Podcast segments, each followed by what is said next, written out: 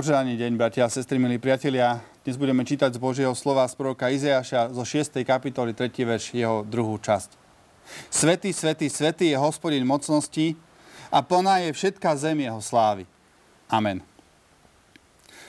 Milí priatelia, tento anielský popevok bol pre mňa najskôr len kulisou toho, čo sa malo udiať s prorokom Izeášom. Až v jednom momente sa pre mňa stal význaním. Prečo to anieli privolávali jeden druhému a vždy dookola?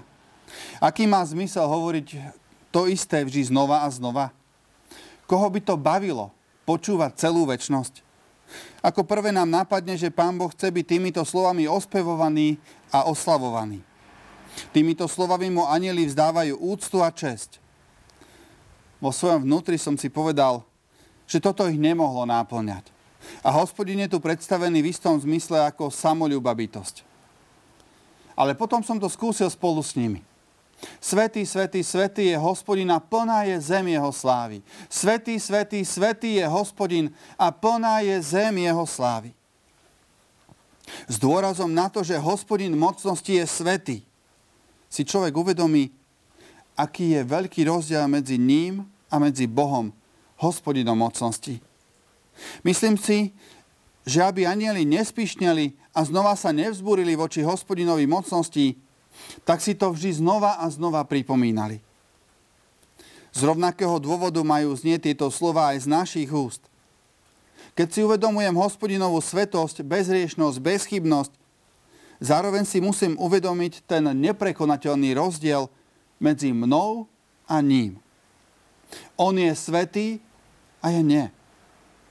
Uvedomenie si tejto skutočnosti má vedie k hlbokej pokore pred svojim Bohom a jasnému poznaniu a prijatiu svojho miesta na svete, či v rámci univerza ako jeho stvorenia. A zároveň je jeho svetosť aj pre mňa pozvaním, keď počujem slova v prvom liste Petrovom prvej, prvej kapitole, ktoré hovoria, buďte svetí, lebo ja som svetý. Čo znamená byť svetý? Byť svetý znamená byť úplne oddelený od hriechu. On, hospodin mocnosti, nemá nič spoločné s akýmkoľvek hriechom či hriešným úmyslom, napriek tomu, že ho my ľudia z nečistých a sebeckých pohnútok neraz obvinujeme. Napriek tomu, že sme pozvaní, či priam vyzvaní byť svetými, nedokážeme tu na zemi prežiť úplne oddelený od hriechu. Hriech je súčasťou nášho života. Nikdy nebudeme schopní nehrešiť vo svojich skutkoch, slovách a už vôbec nie vo svojich myšlienkach. Veď práve naše myšlienky a nápady reálne odzrkadľujú stav nášho hriešného srdca. Ak nedokážem byť bezriešný, má vôbec zmysel, aby som sa o to snažil? Keď viem, že je to vopred prehratý boj, na čo ho bojovať? Ak mi ako veriacemu človeku, Božiemu dieťaťu pred vstupom do Božieho kráľovstva aj tak bude musieť Pán Boh odpustiť moje hriechy, nie je to jedno, koľko ich bude. Toto je pokušenie, ktorému musíme odolať práve my, ktorí dúfame Božie milosrdenstvo, lebo sme uverili, že krv Ježiša Krista obmýva a očistuje nás od všetkých našich neprávostí. Je to silné pokušenie, pre každé Božie dieťa, ktorým sa nás diabol snaží presvedčiť, že hriech je a môže byť súčasťou nášho života, lebo nikdy nebudeme takí, ako je náš Boh. A predsa záleží na tom, aby sloboda a neschopnosť dokonalej svetosti neboli zámienkou povoľovaniu tela, ale v láske sme si slúžili vo spolok. Vysvetlím to na príklade. Ja mám istú nadváhu, ak mojej výške je primeraná hmotnosť o 30 kg menej, ako mám. Je veľmi málo pravdepodobné, že budem mať niekedy svoju ideálnu hmotnosť. Je teda zbytočné, aby som tomu venoval pozornosť a začal chudnúť, keď to aj tak nedosiahnem? Nie. Čím viac sa priblížim ku svojej ideálnej hmotnosti, tým menej bude preťažované moje srdce, klby, stavce a podobne. Každé zhodené kilo má svoj význam. A presne tak je to aj s našou svetosťou. Tým, čím viac sa priblížime k ideálu, tým použiteľnejší budeme pre svojho stvoriteľa. Čím viacerým pokúšeniam dokážeme odolať, čím viacerých hriechov, zlozvykov a slabostí sa dokážem s Božou pomocou zbaviť, tým väčšia bude Božia prítomnosť v mojom živote. A tým sa dostávame k druhej časti tohto anielského vyznania. Plná je všetká zem jeho slávy. Skutočne zem, vesmír, príroda, človek i zvieratá, to všetko je predivne stvorené a mnohé veci nedokážeme obsiahnuť a vysvetliť. Čím viac poznávame jednotlivé časti stvorenia, či fungovanie zeme, vody, rozpínavého vesmíru, prírody či človeka vo svojej komplexnosti, tým väčší je náš úžas a zároveň neschopnosť uveriť, že to všetko sa stalo náhodou a samo. Neraz s otvorenými ústami sledujeme krásy, ktoré sa otvárajú pred našimi očami. Skutočne, plná je zem jeho slávy.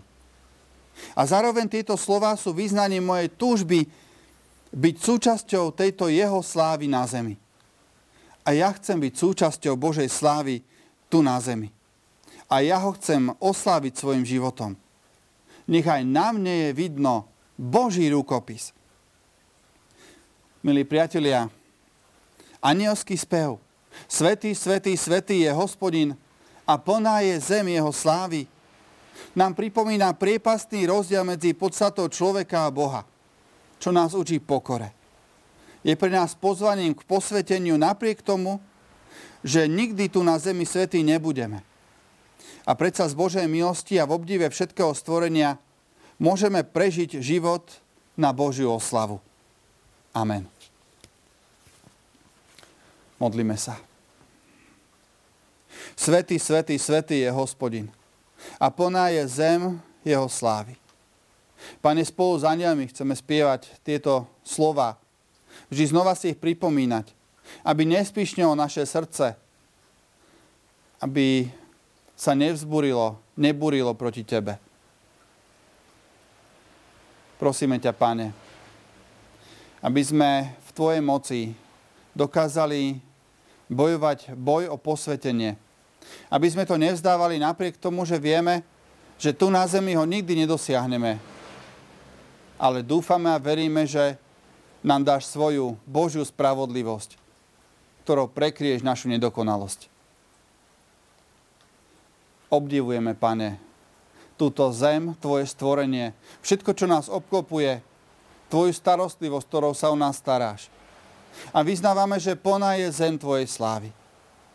Buď nám, Pane, milostivý, aby sme mohli byť aj my súčasťou tejto Tvojej slávy.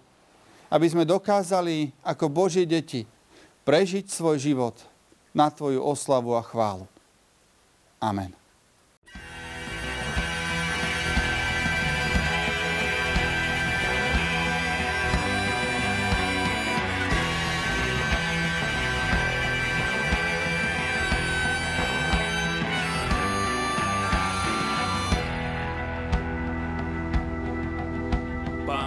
see